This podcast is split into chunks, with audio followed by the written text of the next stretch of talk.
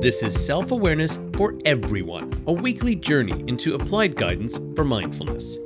I'm your host, MJ Blehart, storyteller, author, creative, and lifelong learner. I'll be your guide through conscious reality creation, simple mindfulness tools available to everyone to empower greater control of life's experiences and other applications of unselfish self awareness. This week's episode How do you change and or break habits? Habits are sometimes very very easy to define and other times kind of elusive. Lots and lots of things fall under the category of habits. But all habits have a couple of things in common. They are done by rote and routine, they are generally done subconsciously, and they feel like they just simply are and often always have been. This frequently includes really small things like brushing your teeth, combing your hair, walking your dog, feeding your cat, taking out the garbage, things of that nature. Things that you do by habit, but that you don't necessarily call a habit. Often, what people think of when you talk about habits are things like smoking, drinking, chewing your fingernails, all sorts of other things that seem to be bigger, that are created for some purpose or other, that can be often good, but also bad. It all depends. Habits, no matter what form they take, take time and effort to be made, changed, and or broken. Breaking and changing them frequently takes a great deal of conscious effort, which we'll get into going forward here. Part of the problem in this is that a lot of things that are habits we don't identify necessarily as habits. A perfect example of this is eating. Most of us just eat. You don't think about it, you don't give it all that much thought, you just eat. Oftentimes, you do so when you're hungry because you need to fuel your body. But there are also times when you'll eat because you're stressed, or bored, or lonely, or just not thinking, and in order to do something with your hands, you find yourself preparing and eating food. This can become a habit that doesn't necessarily serve you, especially when you find yourself doing it at a time that it's not making your life better. Perfect example eating while stressed. Eating while stressed doesn't do any of us any good whatsoever. It's a great way to add weight to ourselves. Habits such as this are a lot more challenging to break because they're more challenging to recognize. And a lot of times, when it comes to these, we seek the quick fix in order to alleviate them.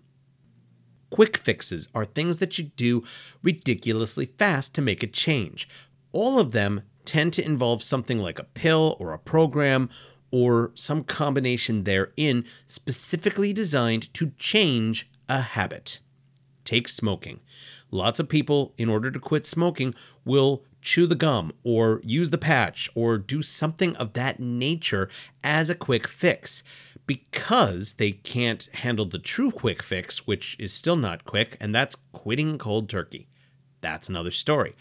When it comes to habits, changing them generally doesn't work via quick fixes. Why? Because quick fixes generally aren't realistic fixes. They don't truly alter things. They're of the moment, they work temporarily, but they don't work in the long term because they don't address the deep issues. And in the case of habits, they don't address how the habit was formed. The other problem when it comes to habits and quick fixes is that habits are complex, they are multifaceted, and it took time for them to be built in the first place. You never instantly form a habit.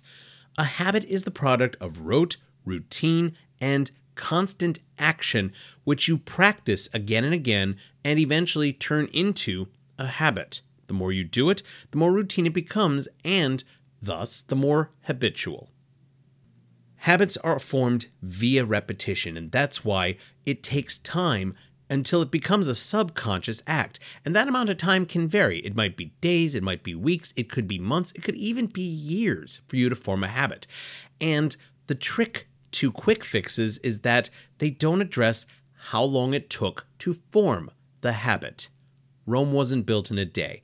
Ergo, you can't just instantly change something that you've been repeating for years and years and years, or that took you years and years and years to build. And this is where we get into mindfulness. Consciously acting to change or break habits requires mindfulness, and specifically action, effort. But before we dig into this, I want to talk about something also important, which is there is and should be a reason, a why that you desire to make the effort to break or change a habit. Identifying the why is going to provide you with the impetus to expend whatever effort it's going to take in order to change or break a given habit. This is going to require intention and action, but identifying the why beforehand is vastly important. Why did you form a given habit? Some habits are completely innocuous, they just form. They're things that you do, or you form them because they're healthy. Brushing your teeth is a perfect example of this. You brush your teeth and you make it habitual so that you do it all the time with little to no thought. But the how can change. Some people brush their teeth quickly, it's done in 30 seconds and that's it. Other people expend greater effort and they floss and they use mouthwash and they take their time and really do a thorough job each time. Same thing, different habits. And they are changeable because pretty much every habit that you have can be changed. But you need to know why you have this habit in the first place in order to begin the process of changing it. To gain conscious awareness, you need to recognize what you're thinking, what and how you're feeling, what intentions you have, and the actions that you are or aren't doing. Conscious awareness, self awareness, hey, that ties into the title. Conscious awareness is where mindfulness comes into play. But I've recently come across this idea that there's a slight variation between conscious awareness in and of itself and mindfulness conscious awareness can be passive. You can be vaguely, generally aware here and now of your conscious thoughts, feelings, actions, and intentions. Mindfulness, however, isn't passive, it's active. Mindfulness employs steps in order to identify what you're thinking, what and how you're feeling, what your intentions are, and what actions you are or aren't taking. This will all play into the who, what, why, where, and how of you. And when you start to use mindfulness, it takes conscious awareness the next step and opens the way for you to not just change and control your life experience, but to work with things buried in your subconscious. This is important because habits, once formed, take root in your subconscious mind. We've talked about this before, but I want to bring it back to your attention now. There are two minds that everybody works with the conscious mind and the subconscious mind.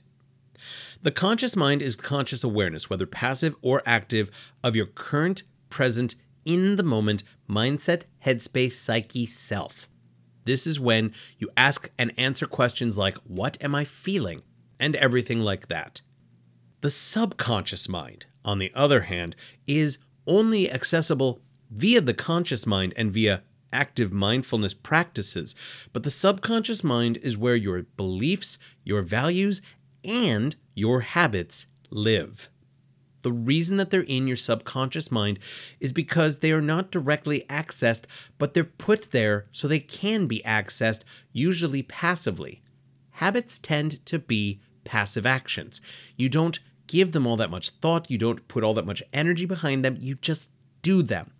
Because they're passive, they're subconscious. And yes, I talked a moment before about a passive version of mindfulness, and that is the half check in with your conscious awareness here and now. This varies from your subconscious because your subconscious mind is always on the go in the background. Think of your subconscious mind in terms of a computer. Your subconscious mind is the operating system. If you don't turn your computer off at night and you just let it go into sleep mode, it's still operating. You're running it still, and that is your subconscious mind. Your conscious mind is when you open up a program and start working within it. This is a choice. Habits are part of the subconscious, and that's why it requires consciousness in order to find, change, and or break any habit that you have. So let's talk about the work that goes into breaking and or changing habits. The first step in that work is self-awareness of the habit in question. You need to not just know that there's a habit, you need to know what it is. You need to know why it is, and you need to recognize and acknowledge it for what it is and the impact it has on you. You need to be consciously aware, specifically mindful, because this needs to be active, of what the habit is, what triggers it, and the impact it has on you when you employ the given habit. Take smoking as an example here. People who smoke habitually do so often to calm down, to relax, to clear their mind, and various things can trigger it. A lot of my friends who've been passive smokers smoke when they drink. Alcohol is thus the trigger for them to smoke. Now, because I'm a non smoker and have always been a non smoker, I can't get into the deep motivations of this concept. All I can talk about are the vagaries of this particular habit. But all habits work the same way, no matter what they are. You need to be able to identify the habit and know what it is in order to make any change to it or break it if it's a habit you don't desire to hold anymore. For this week's Applied Guidance for Mindfulness tool, just looking ahead, we are going to talk about how you can identify given habits. But skipping that part for now, it takes perseverance if you're going to decide that you want to change, break, and or build new habits.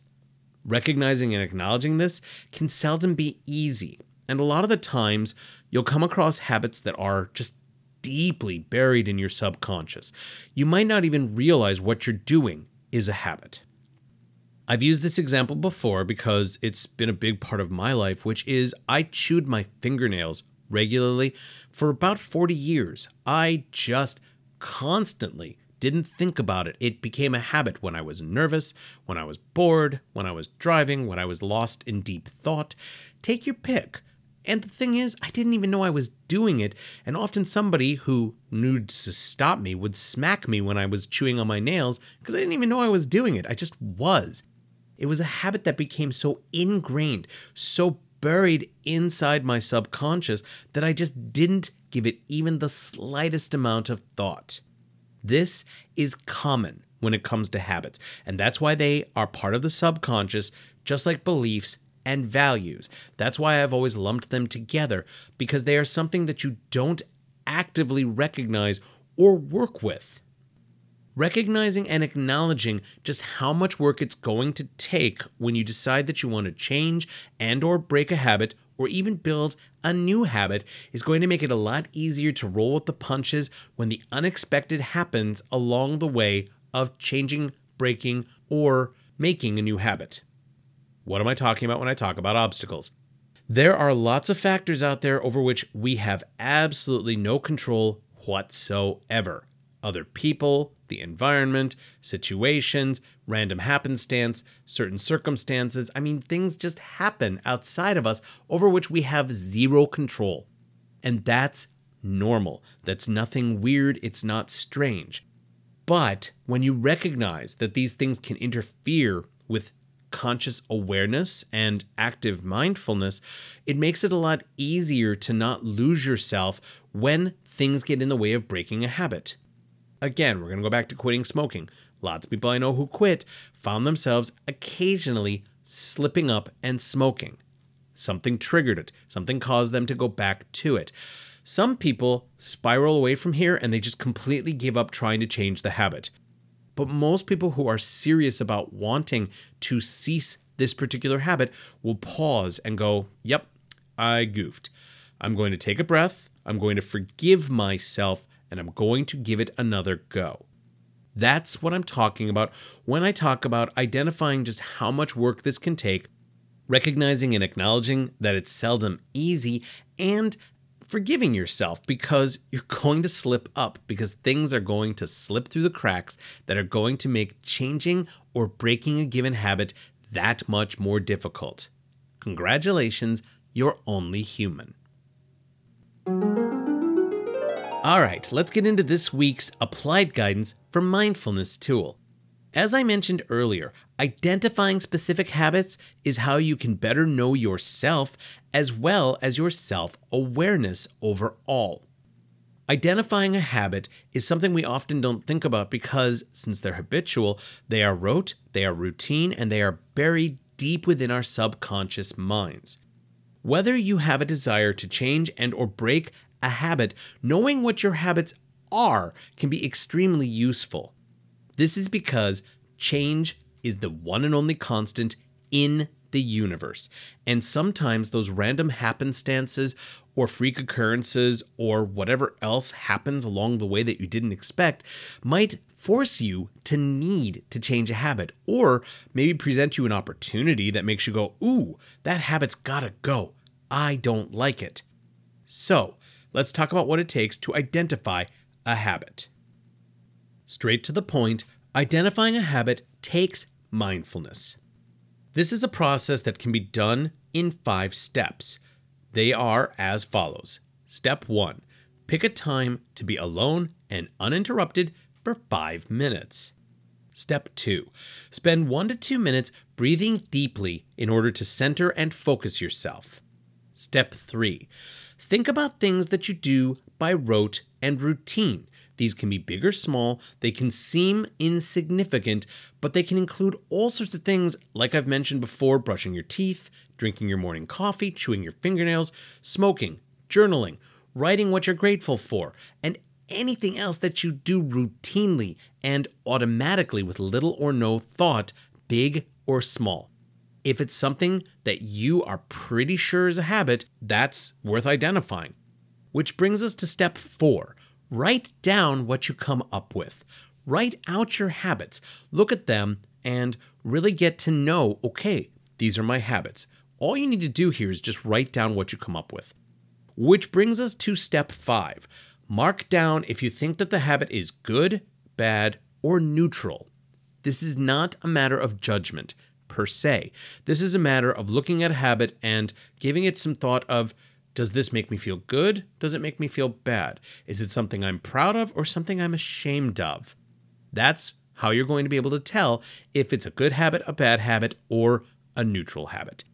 And in this way, you get a clear picture of your habits. Now, you might desire to do this more than once. In fact, I'm almost sure you're going to need to do this more than once for several reasons. One in particular is that we have a lot of habits. Some are just so ingrained and just so there and not even thought about. So, taking the time to really analyze this might be a more than one time process. Also, because of course change is the one and only constant in the entire universe, your habits will change and you might form new habits completely subconsciously. Identifying them is important, especially if you find that along the way you want to change and or break any given habits. To change and break them, you need to know them. Thank you for joining me for this week's Self Awareness for Everyone. I hope that you've enjoyed this exploration of applied guidance for mindfulness, conscious reality creation, and working with other tools for optimizing your life experience. If you have any questions or comments, please email me at author at mjblehart.com. You can also follow me on social media via Instagram at mjblehart, on TikTok at mjblehart72, and on Facebook at blehartmj. Thank you to the Pink Kangaroo Podcast Network for hosting my show. Thank you to Fee Mahoney. She's the creator of my original cover art please take a moment to view her art and other really cool things in her Etsy shop at Talia's Inspirations. Please pay a visit to my blogs, The Ramblings of the Titanium Dawn, at titaniumdawn.com, as well as at mjblehart.medium.com, and my ever growing number of published sci fi and fantasy novels over on Amazon. I hope that you're discovering how self awareness works hand in hand with mindfulness and can be applied to improve not only your life experience, but potentially that of the people around you.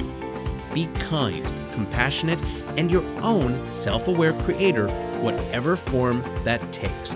And please be mindful that you are worthy and deserving of being the best you that you can be. Namaste.